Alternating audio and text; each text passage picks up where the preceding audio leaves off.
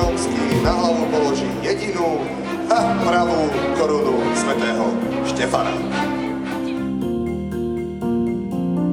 Vítajte v podcaste Tak bolo, kde sa snažíme cez príbehy obyčajných ľudí ukázať jednotlivé časti histórie a možno nejaké otázky, ktoré ste preberali ako stredoškoláci a stredoškoláčky aj na e, hodinách dejepisu. Už tu mám so sebou dejepisára a historika Jur- Juraja Jelenia. Vítaj. Dobrý deň. Dnes sa pozrieme na opäť zaujímavú tému a to je jedno storočie vlastne a jednu rodinu, ktorá vládla v Uhorsku. Konkrétne to budú Anžuovci a pozrieme sa do 14. storočia. Toto znie ako nejaká téma, ktorá by ma úplne na prvú teda nezaujala. Taký ten stredovek, temný, Uhorsko nie je úplne v najlepšom stave. Tak e, máš tam nejaký taký teaser, ktorý dávaš svojim študentom predtým, ako idete toto rozoberať, že prečo by ich to malo baviť? No ono je to hlavne to lepšie obdobie z toho uhorského stredoveku, tak by som povedal, uh-huh. lebo tá prvá časť, povedzme, že do toho roku 1301 alebo Uhorsko za Arpadovcov je pre študentov pomerne náročné, lebo je tam naozaj dlhý rad panovníkov, ktorí sa tam veľmi často striedajú a je tam taký, taký veľký chaos. Inak všeobecne si myslím, že Uhorsko alebo uhorské dejiny tej stredoveke patria medzi to najťažšie v rámci nejakej maturity alebo v rámci nejakého proste štúdia. A ja si myslím, že práve títo Anžovci sú zaujímaví tým, že sa tam proste niečo deje, sú tam nejaké reformy, idú hore mesta a celkovo aj tá spoločnosť ide hore, takže... Tí... A sú iba dvaja takmer za 80 rokov, tak to je tiež celkom výhra. Áno, áno, akože áno, budeme síce rozprávať možno aj o štyroch, ale teda reálne, reálne sú to dvaja. A je to zlatá éra uhorská, takže z tohto hľadiska je to, je to, je to super. Možno je tam také trošku problematické, že je to dosť ďaleko preto, aby si to taký mladý človek uvedomil, že, že kde asi sme v tom 14. Mm-hmm. storočí. Hej, že ťažko sa to trošku sprostredkováva niekedy. No. Akože je to niečo také pestrejšie medzi Štefanom I a Mário Tereziou. Hej. Áno, ale potom zase treba zoberať, že príde Matej Korvín a prídu tu, protiturecké boje a tak ďalej. Zase mm-hmm. je to mhm. úplne niečo iné. Tak povedzme, že toto je také posledné peaceful obdobie pred, pred tým, že sa to zase začne mleť. Turecké nebezpečenstvo a, a chaos. No. Ano. Pekne si avizoval na turecké vpády, lebo aj o tom sme už predsa mali podcast, takže vráťte sa pár epizód dozadu a môžete si ho vypočuť. Ale teda dajme si taký setup, že čo sa deje v Uhorsku začiatkom 14. storočia, respektíve niekde na prelome rokov 1200 až 1300. Začneme niekde v polovičke toho 13. storočia za vlády posledných Arpadovcov. Môžeme povedať takou škaredou vetou, že je to úpadok kráľovskej moci. Reálne tí králi, ktorí tam vládnu z Arpadovskej dynastie, nie sú nejaký veľmi silní. Trošku to skomplikuje aj tatarský vpád a zničenie veľkých častí Uhorska. Každopádne ten posledný král z Arpadovskej dynastie sa volá Ondrej III. Zomrie v roku 1301 s tým, že samozrejme, že nemá mužského dedica, nemá, nemá, mm. nemá pokračovateľa, tým pádom Arpadovský rod vymrie a naozaj e, tak situácia sa začne vážne komplikovať. A na scénu prichádzajú e, niekoľkí adepti. Nás bude samozrejme najviac zaujímať Karol Robert z rodu Anžu, aj keď teda niekedy mu dávajú meno Karol I. Okrem toho môžeme povedať, že najmä v tej druhej polovici 13. storočia prúdko narastla moc šlachty Uh-huh. A vyformujú sa takí veľmi silní oligarchovia.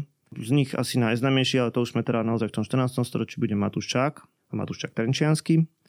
Aby som tak zhodnotil, dochádza teda k úpadku tej kráľovskej centrálnej moci a naozaj e, posilneniu moci šlachty. Áno. Takže dostaneme sa k tomu Matúšovi Čákovi, začneme ním, lebo on je taká zaujímavá postavička. Pekne si ho nazval, že oligarcha. To podľa mňa naozaj si teraz ľudia vedia viacej predstaviť, lebo keď sme hovorili zeme pán, pán Váhu a Tatier, neviem čo, tak eh, to možno nie je úplne také obrazné. Ale teda kto bol Matúš Čák, Trenčiansky? Matúšek Trenčiansky no, bol v jednom momente najbohatší muž v Uhorsku, najmocnejší moc v Uhorsku. Narodil sa niekedy okolo roku 1260, nevieme to úplne celkom presne. A on bol potomkom e, také trenčianskej vetvy, veľmi mocnej rodiny Čákovcov. Niektorí jeho predkovia zastávali vysoké štátne funkcie, ako napríklad, že e, kráľovský taverník, to bolo niečo ako minister hospodárstva alebo správca kráľovského majetku, jednoducho ten človek, čo mal kľúče od miešačky, miešačky od mm-hmm. stajní, od všetkého. Hej. Dokonca dvaja z tejto vetvy boli aj Palatíni. Palatín bol druhý najvýznamnejší muž v Uhorsku mhm. podľa titulu. Kancelár, hej. E, niečo na ten spôsob, ako zástupca kráľa, miestodržiteľ alebo niečo podobné. To bol tradičný uhorský titul. E, Matúšťak samozrejme ide po vlastnej osi, mal vlastnú armádu a bojoval samozrejme za Arpádovcov. Po smrti toho posledného ovládol naozaj veľké územia, najmä na západnom Slovensku. Ale teda nebolo to odvahu po Tatri? Či ako... Bolo to viac ako odvahu po Tatri. Na vrchole vlastne svoje moci mohol ovládať až 500 dedín, uh-huh. a čo teda je naozaj veľký kus zeme. Samozrejme, hovorilo som pánu, pánu Váhu a Tatier, ale aj jeho zemi, alebo jeho krajine, ktorú ovládal, sa hovorilo Matušová zem, a ešte v 15. storočí sa občas západnému Slovensku povie Matúšova zem. Uh-huh. Častokrát je stotožňovaný, že bol stot Slovák, dáva sa na úroveň, ja neviem, Svetopluka alebo, uh-huh. alebo niekoho z veľkomoravských kniežat. E, treba povedať, že to urobili štúrovci, ho tak intenzívne romantizovali, aby našli nejakú stredovekú osobnosť. E, na druhej strane zase musíme povedať, že tým, že tak veľká časť krajiny bola ovládaná jedným mužom, ktorý nebol uhorský král. Mohlo to viesť k nárastu nejakej nejakého národného povedomia, aj keď mm-hmm. to mhm. slovičko ešte nie je úplne dobré. Rozumiem, ale, ale nemôžeme tvrdiť, že bol Slovák, pretože lebo tak ako... sa vtedy ľudia necharakterizovali. Nie, nie, nie. On keď určite sa hlásil tzv. nácio Ungarika, čo bol taký nadnárod, hej, nemôžeme to, nemôžeme to chápať v modernom e, zmysle národa, ale musíme to chápať aké príslušnosti k uhorskej šlachte. Hej, to znamená, že isté, že používali neviem, v oficiálnom jazyku latinčinu, e, používal maďarčinu, samozrejme používal češtinu, ale nevieme na 100% povedať, že či, vie poslo- či vedel po slovensky alebo nie. Samozrejme minimálne mohlo byť služobníctvo Áno. komunikujúce v Slovenčine. Minimálne mohol hovoriť na svojich sluhov v Slovenčine. Tak. No a teda on mal ambíciu stať sa uhorským kráľom po tom, čo Arpadovský rod vymrel? Ambíciu stať sa uhorským kráľom nie je skôr taká šedá eminencia, ale šedá eminencia bola, aby bol niekto, kto je neviditeľný. On bol viditeľný a ťahal za nitky, tak by som povedal. Menil častokrát strany, dajme tomu, že podporoval v jednom momente aj proti kandidáta Karola Roberta, napokon aj teda aj Karola Roberta a napokon s ním te išiel do vojnového stavu. Um, bol aj exkomunikovaný, ale v podstate pre ňo to nič neznamenalo. A tým chcem povedať, že aký bol veľmi mocný. Tú exkomunikáciu to znamenalo totálne spoločenské odpísanie. Uh-huh. V podstate by to v západnom svete znamenalo, že ty si úplne odpísaný, teba nemôžeme rešpektovať. Na pánstve Matúša Čaka neexistoval nikto, kto by tú exkomunikáciu nejakým spôsobom vymohol. Matúš Čak bol tak silný, že rozprával kňazom, čo majú rozprávať v kostoloch. Ako Ex- exkom... Exkomunikovaný teda vylúčený z cirkvi, len aby sme dodali. Dobre, tak e, prejdeme na toho Karola Roberta, ktorý bol prvý vládcom z rodu Anžulovcov. On to mal celé také komplikované, pretože sa nevedel dostať na trón niekoľko rokov, keďže tam samozrejme prebiehali nejaké boje, ale začneme tým, odkiaľ pochádzal. Karol Robert pochádzal teraz z Anželovskej dynastie, čo bola originál teda francúzska, kráľovská dynastia, ale teda on pochádzal z takej vetvy, ktorá bola z Talianska, čiže môžeme ho nazvať Talianom, aj keď to nie je úplne veľmi správne. Na uhorskej scéne sa objaví už v roku 1300, čiže ešte pred smrťou posledného Arpadovca. Chce sa stať uhorským kráľom. Vlastne... To sa len tak mohol niekto zdvihnúť z talianského rodu polorodu a prísne Uhorska sa uchádzať o trón? Samozrejme, že mal napojenie na Arpadovcov. Okay. Jeho babka bola Mária Uhorská, príslušnička rodu Arpadovcov a on si vlastne na základe toho robil nárok. Uh-huh. A tak ako si povedala, tá cesta bude veľmi dlhá, 10 rokov prakticky bude trvať, kým sa stane e, reálne kráľom. Bude trikrát korunovaný, dvakrát falošnou korunou falošnou korunou, náhradnou korunou. No nie je to Svetoštefanskou. Nie je to, nie je to Svetoštefanskou. Na to, aby bola korunovácia pravoplatná, musel byť uhorský král e, vlastne korunovaný v stoličnom Belehrade, to je prvá podmienka. To je nič než Sekešfehervár. Korunou Svetoštefanskou a musel mu dať e, ostriamský arcibiskup. No. A hmm. v podstate to bol problém, pretože nikdy, až, až ten tretíkrát sa toto všetko stalo, hej, takže... Tretíkrát to vyšlo na všetky strany. Tretíkrát to vyšlo. A treba si zobrať, že on bol mladý chlapec, 11 ročný, keď sa objavil na scéne, takže samozrejme chvíľku to trvalo, kým sa nejak oťuká. Dôležitá vec, mal podporu pápeža. To bola veľmi dôležitá vec, pretože pápež chcel prostredníctvom tohto rodu Anžovcov eh, nejak pozdvihnúť svoj vplyv eh, v Strednej Európe. Eh, spomínali sme tých protikandidátov. Bol to český král Václav III, alebo budúci český král Václav III mal byť teda uhorským kráľom a neskôr to bude Oto I Wittelsbach. A obaja nejakým spôsobom sa napokon z toho uhorského trónu vzdajú a Karel Robert sa napokon stane jediným kráľom. Protikandidáti na uhorský trón neboli jediný problém Karola Roberta, pretože, ako si spomínal, šlachta v tom čase už bola naozaj veľmi silná a teda Matúščák bol jeden, ktorý robil problémy, ale potom ešte tu bola rodina Omodejovcov, ktorá vládla práve na východe Slovenska, v okolí Košíc. No a teda s nimi bojoval tiež, čo ho predpokladám vyčerpávalo. Tak on bojoval na viacerých frontoch. Omodejovci a Čakovci boli dva z mnohých rodov, ale teda ten boj s Omodejovcami bude zásadný. Omodej Aba, to bol teda jeden z Omodejovcov, bol zavraždený Košičanmi, mm-hmm. potom ako teda od nich chcel výpalné, v krátkosti povedané. A samozrejme teda vypukol konflikt medzi mestom Košice a, a Omodejovcami a král sa postavil na stranu Košic. Na stranu Omodejovcov sa zase postavil Matuščák a v podstate išlo o to, kto z koho. Uh-huh. V bitke pri Rozhanovciach budú Omodejovci porazení a bude to jedna zásadná prehra oligarchie, alebo povedzme, pačne, bola to zásadná výhra kráľa z HB majetky Omodejovcom a vlastne toto sa stane takým základom kráľovskej moci pre ďalšie roky. Treba povedať, že Matušačaka nikdy neporazil, v nejakom otvorenom konflikte musel čakať až do roku 1321, kedy teda Matúščak zomrie. A prebrali jeho majetky, ale už viacej o Matúšovi Čakovi si povieme v prvom príbehu.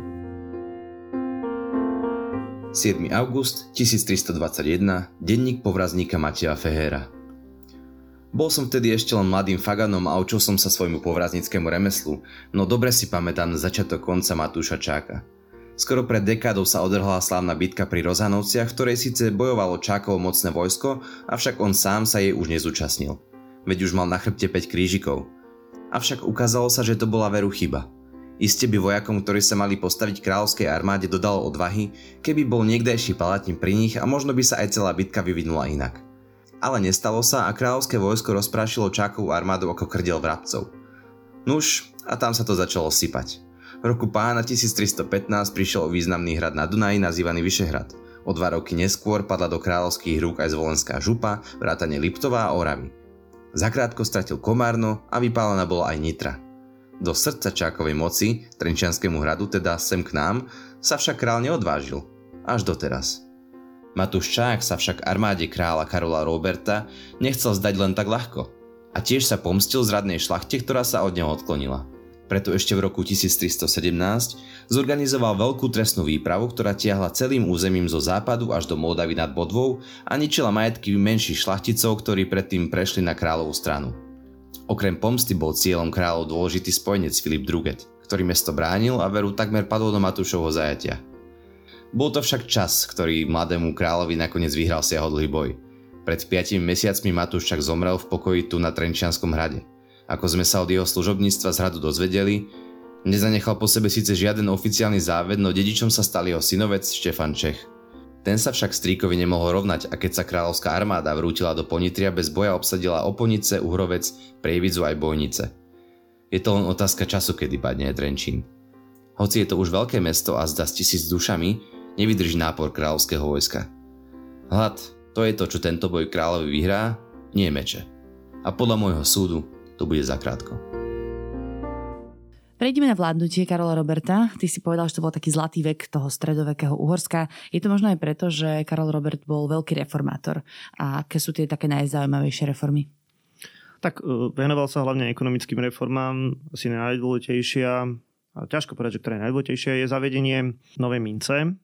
A najskôr zlaté, potom striebornej, tzv. florénu. Uh-huh. Um, Prečo je to dôležité? V Uhorsku alebo za Arpadovcov platila taká každoročná výmena mincí. Um, Arpadovskí králi zobrali všetko zlato, ktoré bolo v krajine, rozstavili ho, čas z neho zobrali a znova vyrazili mince. Ale taký istý počet. Taký istý počet. Mm-hmm. Tým pádom sa celkom logicky znižovala hodnota tých peňazí a môžeme to nazvať inflácia, mm-hmm. alebo, ja vlastne ani neviem, ako to nazvať. Hej, čiže, e, okradanie. Okradanie. Na základe tohto si oni samozrejme e, pomáhali. No tak to Karol Robert absolútne zrušil a zavedol jednu kvalitnú, celoeurópsky rešpektovanú mincu, ktorá teda bola rizou zlata a toto samozrejme ekonomike veľmi pomohlo, pretože tie, tí obyčajní ľudia proste vedeli, že tá minca má svoju hodnotu. Uh-huh. Odkiaľ bral to Ríci zlato? No, to bude dôležitá druhá časť tej reformy, samozrejme z, ban, z baní, najmä teda stredoslovenského banského regiónu. Toto bude dôležitá reforma, zavedol tzv. banskú slobodu, alebo táto bán sloboda znamenala, že mohli súkromní ťažiari e, ťažiť e, drahé kovy s tým, že časť e, museli teda dať priamo kráľovi, čo ich celkom motivovalo uh-huh. na, na ťažbu. Samozrejme všetko vyťažené zlato a strieber museli odpredať kráľovskej komore. Hej, takže A, a nie že dať. mali nejaký zisk, Hej, to znamená, že pre kráľa to bolo dobré, pretože samozrejme motivoval tých ľudí, aby, aby ťažili, ale samo o sebe proste všetko vyťažené zlato a striebro mm, patrilo korne. Mhm. Za peniaze samozrejme. No. A teda to rozvíjalo najmä tie banské regióny. Dôležitá vec, ktorá, ale to súvisí aj s tou predošlou reformou, bolo založenie teda kremnickej mincovne a, a mincovej komory. To znamená, že Kremnická mincovňa je najdlhšie fungujúca slovenská firma. Áno, bola založená teda v roku 1328 a funguje dodnes. Áno, čiže keby že robíme si nejakú takú mapu, že ktorá, ktorá firma je u nás najstaršia, v podstate kontinuálne fungujúca, tak je to Kremnická mincovňa, čo je, čo je akože obdivuhodné, že Dosť veľa, hej. hej, bude to 700 rokov, za pár, za 7 rokov to bude 700 rokov. no. Áno, do Kremnice sa ešte pozrieme aj v ďalšom príbehu, ale ešte by som sa rada zastavila pri ďalších reformách. Platila tzv. portálna daň. Čo to znamená? Portálna daň bola vlastne daň z brány. Môžeme povedať, že či je to dobré alebo nie. Hej, samozrejme pre nejakého sedliaka to až také super nebolo, že sa efektivizovali dane, lebo však tie dane musel poriadne platiť. A to si mám predstavovať daň z brány, teda, že každý dvor, ktorý mal bránu, musel platiť nejaké peniaze do kráľovského dvora. Hej? Bolo zadefinované, ako tá brána má vyzerať. E, V podstate išlo o nejakú sedliackú usadlosť alebo brána, cez ktorú mohol prejsť voz plný sena, tak takáto veľká brána. To znamená, že v tej usadlosti mohlo žiť aj niekoľko rodín. Čo sa týka zahraničnej politiky, darilo sa Anžovcom, alebo teda konkrétne Karolovi Robertovi nejako rozširovať územie Uhorska? S rozširovaním územia mm, zatiaľ nie. A treba povedať, že naozaj mal um, dosť práce, najmä teda to prvé 10 ročie svojej vlády upratať si doma, ktorý vôbec nemal šancu sa tomu venovať. Naopak, teda tú povedzme poslednú tretinu svojej vlády, tak tam už je na zahraničnom poli pomerne um, aj aktívny, aj úspešný. A nie v rozširovaní, ale v nejakom takom obrusovaní hrán, respektíve vytváraní dobrých priateľských vzťahov so susedmi. To boli kto? To boli Poliaci, teda Polské kráľovstvo a České kráľovstvo a od tohto momentu alebo od tejto doby sa odvíja ten pojem Vyšegrádska trojka, respektíve dneska je to Vyšegrádska štvorka. Preto, lebo samozrejme Karl Robert e, mal sídlo na Vyšegrade Mhm. a tu sa teda povedzme, že stretli zástupcovia Polska a Čiech a Uhorska samozrejme. Dohodli sa na vlastne skončenie nejakých územných sporov, dohodli si nejaké e, spoločné postupy, čo ja viem, v colnej politike. Bolo to namierené proti Habsburgovcom, to znamená, že bola tu aj nejaká taká spoločná politika. Takže na tomto poli musíme povedať, že to bolo ako úspech. No. A tiež fascinujúce, že ako kremnická mincovňa to zotrvalo až doteraz. Áno, áno, aj keď teda dosť dlho to neplatilo. hej. Boli niekoľkokrát vo vojne a tak ďalej. Hej. Jedna zaujímavá vec, ktorá sa zachovala v kronikách z čias Karola Roberta, bolo teda, že bol na ňo spáchaný atentát, a, o ktorom si viacej možno povieme v príbehu, len tak načrtní, že kto na ňo útočil. No, čertneme, ono sa to volá, že atentát Feliciana Zacha. A teda král našťastie prežil, aj keď e, časť jeho rodiny dostala, bola skrátená mierne, tak by som po povedal, áno, no, dobre, aby sme si z toho nerobili srandu, tak uh, jeho manželka prišla o 4 prsty a samozrejme ten Felician Zach bol chytený a, a veľmi um, brutálne potrestaný. K tomu teda o tom príbeh. A nebolo to asi úplne obvyklé toto. Je dôležité, tak ako si povedala, že sa to zachovalo teda v nejakej tej stredovekej kronike alebo v nejakom tom opise. To vysporiadanie sa s tým atentátom možno je jedna taká odlišná vec. Ten Karol Robert asi bol, uh, môžeme povedať, že bol populárny, ale toto brutálne vysporiadanie sa ľudia asi museli byť šokovaní tým, že teda ako, ako, ako brutálne sa s tým vysporiadal. 21. apríl 1330. Denník Štefana Kormovského razjara v Kremnickej mincovni. Bolo to skoro na deň, čo som takto pred rokom prišiel do mincovne a stal sa razjarom Florénov zo zlatarídzosti 23 karátov a 9 grénov. Pracujem v Kremnici, ktorej jeho veličenstvo, kráľ Karol Robert, 17. novembra 1328 udelil práva slobodného kráľovského mesta a tiež privilégium na prevádzkovanie mincovne. Bol to práve ten Karol Robert, na ktorého chcel pred niekoľkými dňami spáchať atentát istý Felicián Zach. Dozvedel som sa to preto, že dnes do mesta priviezli a na námestí vystavili jeho nohu oddelenú od tela. Hlásnik pri nej hodnú chvíľu stál a opakoval. Kto nie je verný kráľovi, dostane takúto odplatu. Keď som to videl, hneď som si spomenul na priateľa Jána Malého, s ktorým sme spoločne do učenia išli On sa však nechal zverbovať a stal sa poslom v kráľovskom vojsku. Hovoril som si, že by to bola náramná náhoda, keby práve Janko s nohou Feliciána Zacha do Kremnice zavítal, ale keď som obišiel večer hostince a krčmi v meste, šťastie sa na mňa usmialo. Keď sme s Jankom vypili druhú holbu piva, vyrozprával mi, ako sa vraj celý atentát zomlel, aj čo sa dialo potom.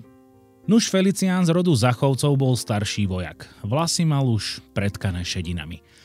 Hoci najskôr slúžil Matúšovi Čákovi z Trenčína, neskôr sa dostal do priazne kráľa a dvere k nemu mal neobmedzene otvorené. Keď kráľ 17. apríla v stredu po Veľkej noci roku pána 1330 obedoval vo svojej vile pod hradom Vyšehrad spolu s kráľovnou i s dvomi synmi, z zdajky pristúpil Felicián ku kráľovskému stolu, vytasil veľmi ostrý meč a vrhol sa zúrivo ako besný pes na kráľa, kráľovnú a ich synov a neľútosne ich chcel prebodnúť. Pre milosrdenstvo láskavého boha však len ľahko poranil kráľovú pravicu a v zápäti odťal kráľovnej na pravej ruke štyri prsty. Keď sa chcel vrhnúť na princov, ich vychovávateľia sa mu postavili na odpor a sami za záchranu detí zaplatili životom. Našťastie zasiahol pomocný čašník kráľovnej, Ján Potok, ktorý sa vrhol na Feliciána a čakanom mu silno zaťal medzi krk a lopatku a povalil ho na zem. Dverami sa na to z každej strany hrnuli kráľovskí vojaci a na nič hodníka zmasakrovali ako nejakú obludu. Tak o roštvrteného každý kúsok jeho tela pre výstrahu poslali do iného kúta kráľovstva. Hlavu do budína ruky a nohy do iných miest. Ako vieme, aj sem do Kremnice. Zo sveta potom zniesli aj Feliciánovho syna a verného sluhu, ktorých priviazali o konské chvosty a roštvrtili ich. Z kráľovského dvora vylúčili aj jeho dceru, veľmi krásnu pannu Kláru, ktorú znetvorili a polomrtvujú viezli na konice štvrte a ulice mnohých miest. Felicián mal aj druhú, staršiu dceru, sebe, ktorej odťali hlavu aj manžela doživotne uväznili. Jeho synov odviezli krížiaci na ostrovu prostred mora, aby tak už nikdy nemohli vidieť rodnú zem. Nuž, biedný Felicián upadol do zločinu urážky veličenstva. Pobúril krajinu, zahubil vlastné potomstvo, zhanobil svoj rod a stal sa pokrmom psov. Po odchode z tohto sveta, pripútaný v pekle, je poučením pre neverných. Dostávame sa do roku 1342, kedy Karol Robert zomrel a na trón sa dostáva jeho syn Ľudovít I, ktorý sa nazýval Ľudovít Veľký. Áno. Niekto hovorí, že jediný, niekto hovorí, že dvaja sú, ktorí sa volajú veľk, veľký, ale tak už to, že má v mene veľký, znamenalo, že bol veľký dobyvateľ, respektíve niekedy sa mu hovorilo aj, e, že je pánom troch morí, to je naozaj veľmi nadsadené. Tým myslíme Baltské, Čierne a Jadránske more. Mm-hmm. Súviselo to s tým, že v jednom momente dedí po mame Polské kráľovstvo, volá sa to, že personálna únia, čiže Polsko a Uhorsko budú spojené vlastne postavou kráľa. Každopádne jeho situácia, teraz keď by sme sa premostili na tú domácu politiku, bola podstatne jednoduchšia. Karol Robert mu zanechal jednu stabilizovanú krajinu a on sa nemusel nejak zaoberať e, riešením nejakej, nejakej šlachty. Preto sa venoval veľa tým zahraničným výbojom. A najskôr uh, v Taliansku snažil sa dobiť Neapolsko a pripojiť ho k Uhorsku. To nevyhovovalo pápežovi, keď sme si povedali predtým, že Karola Roberta podporoval pápež, tak teraz už bolo Uhorsko príliš silné na to a mm. predstava, že by teda Uhorsko bolo aj v Taliansku, bola pre pápeža v podstate nepriateľná. Na jeho šťastie, možno pápežové, vypukne tá veľká morová epidémia. Tá čierna, to, čo nazývame čierna smrť. Mhm. Čierna smrť v Taliansku.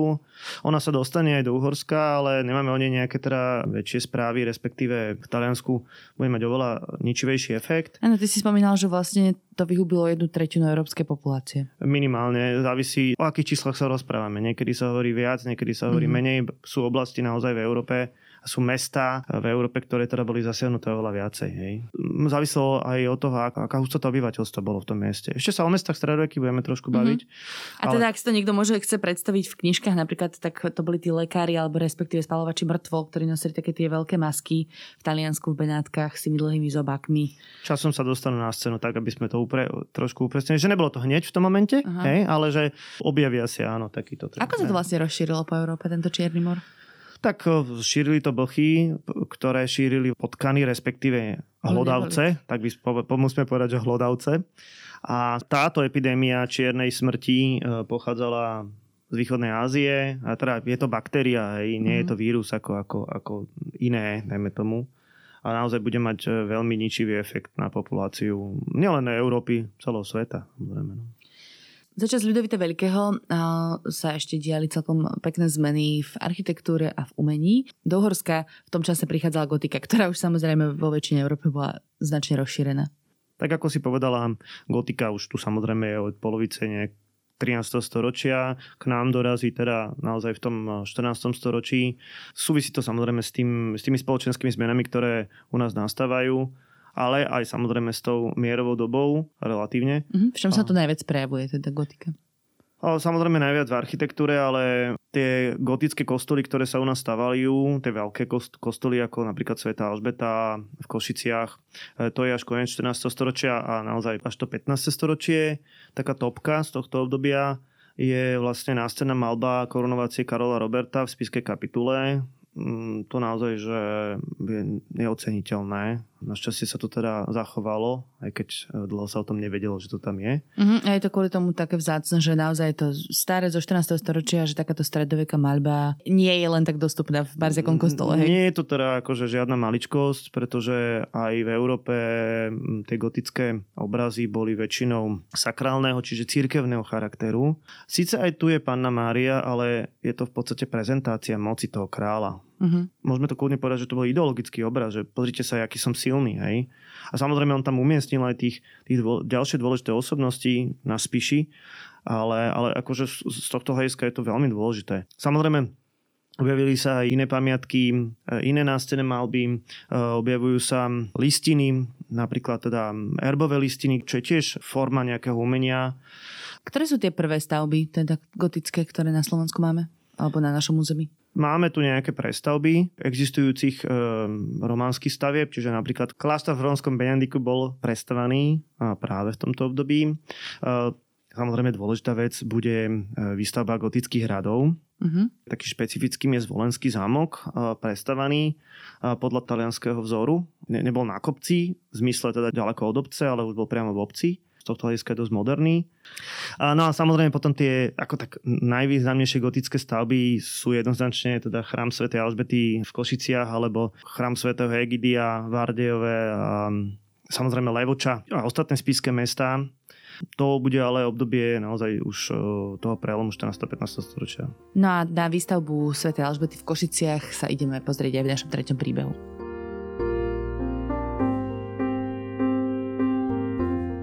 23. október 1380, denník Barbory Kršnerovej, céry majstra otca kožušníckého cechu.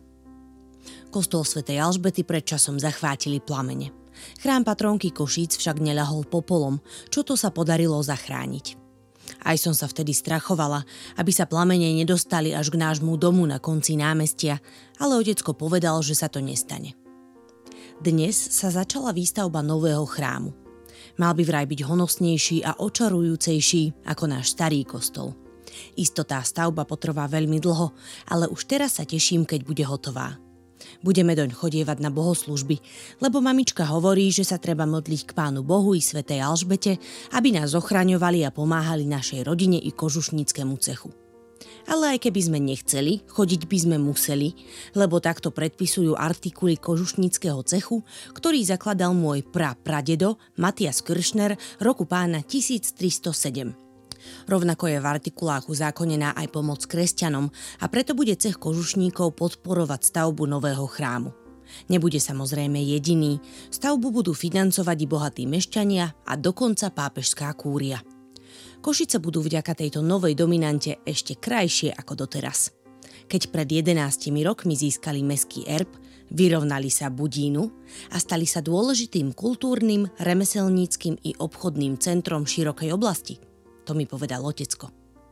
Ten erb vraj totiž Košice získali ako vôbec prvé mesto v celej Európe a s ním prišli aj výsady, ktoré postavenie mesta na uhorskej, ale i európskej mape umocnili. A to nie len pre výsady od panovníka, ale aj preto, že sa tu pretínajú cesty obchodníkov, ktorí putujú z ďalekých baltských krajín od mora a z juhu z Balkánu a všeličo do Košíc privážajú. Napríklad látky na nové šaty, ktoré sa budú predávať aj zajtra na jarmoku. Ale budú tam tiež morské ryby a olej, súkno, olovo či papier. Tie od kupcov vykupujú aj košickí obchodníci, ktorí ich potom predávajú v Uhorsku. Od nás z Košíc sa odváža drevo, smola, med, kože, vzácne kovy a rudy.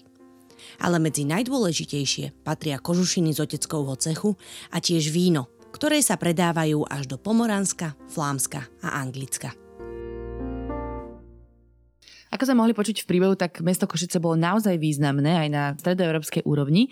Ako sa tie mesta stávali také silné a významné?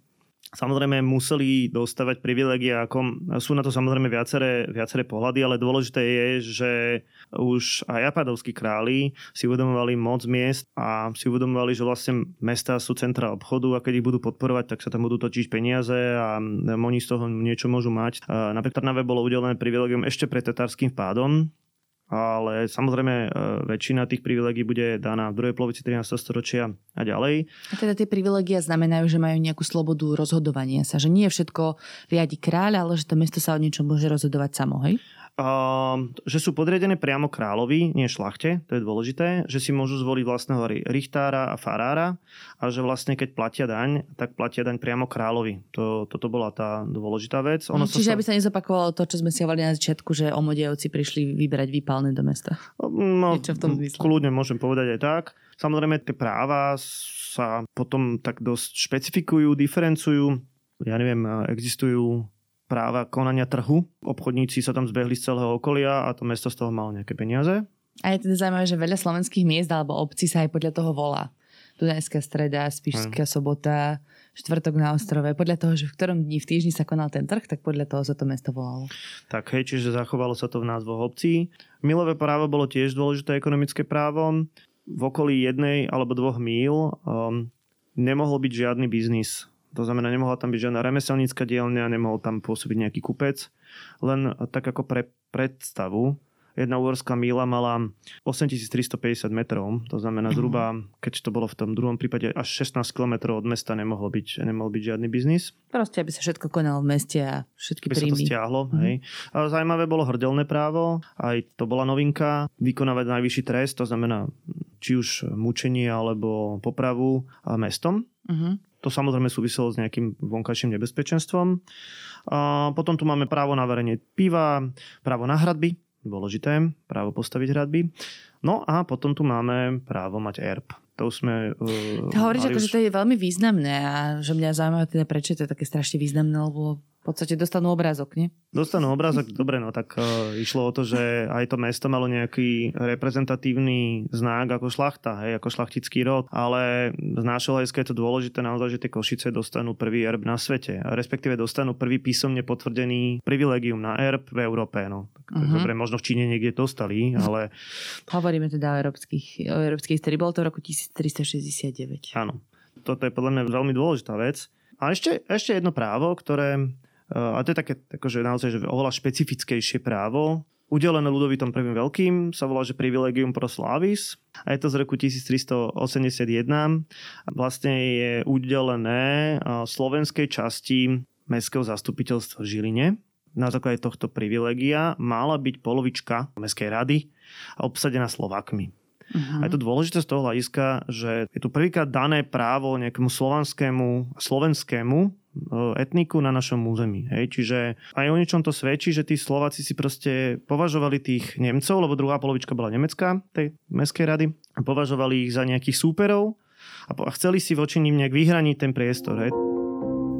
No a nehnevalo to tých šlachticov, že mesta dostávajú čím ďalej tým viac slobôd a nie sú ako keby im poplatné?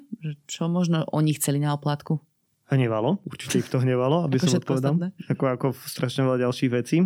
Na druhej strane môžeme povedať, aj keď to je taký prirodzený vývoj. Vytvára sa e, tá šlachtická župa alebo šlachtické stolice, to znamená akási samozpráva e, v rámci tých vyšších územných celkov, môžeme to tak nazvať, čiže mm, Liptov, Abov, Zemplín. Zemplín a tak ďalej, um, sú nejakým spôsobom organizované, respektíve spravované prostredníctvom šlachty, povedzme to takto. Mhm. Dostávame sa na koniec rodu Anžulovcov, pretože Ľudovít prvý veľký tiež nemal syna, dediča, takže mu ostali iba céry. A jedna z nich, Mária, sa mala stať následovničkou trónu, ale zase tam, keďže bola žena, následovali komplikácie.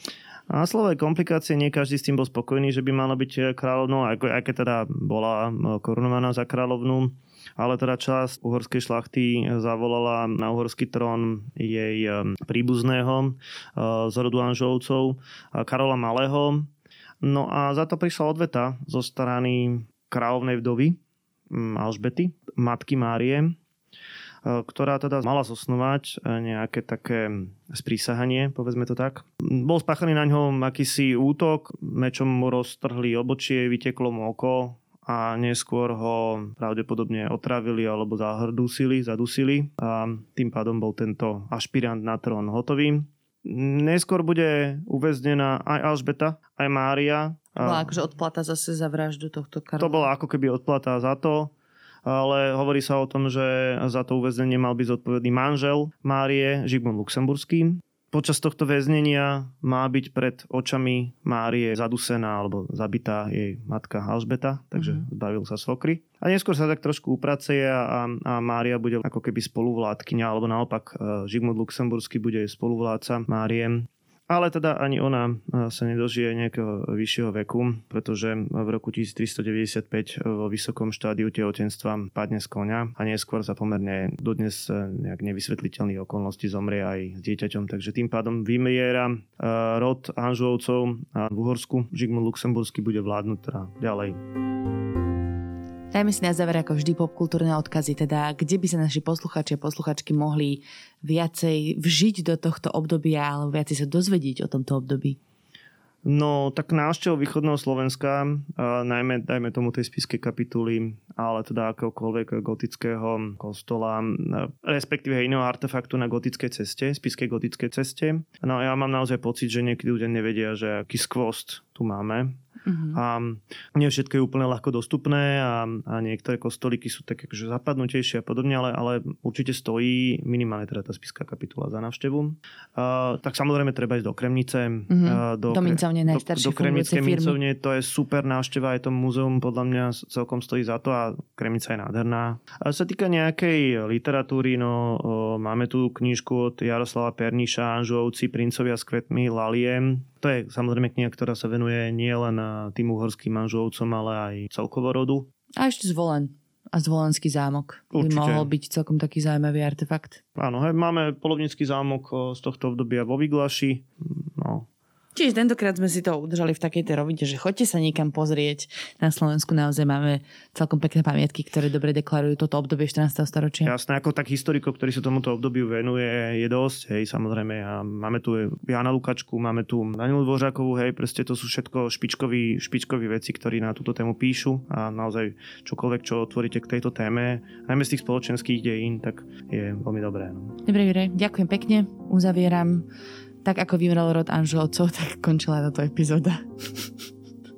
Ďakujem pekne, že si, si na mňa dneska našiel čas, že sme sa porozprávali a nakoniec to vôbec nebolo také hrozné stredoveké Uhorsko. To je celkom zábavné. Ja sa volám Kristina Paholi Kamárová a v štúdiu so mnou sedel Juraj Jeleň, ktorý vystupuje pod pseudonymom. Príbehy, ktoré ste mohli počuť, napísala Dominika Pišťanská. S načítavaním nám pomohol Martin Kajgl a Samuel Böhm. Za peknú ilustráciu ďakujeme Lukášovi Underčaninovi, hudba Vlado Bizik. Ďakujeme, počujeme sa opäť.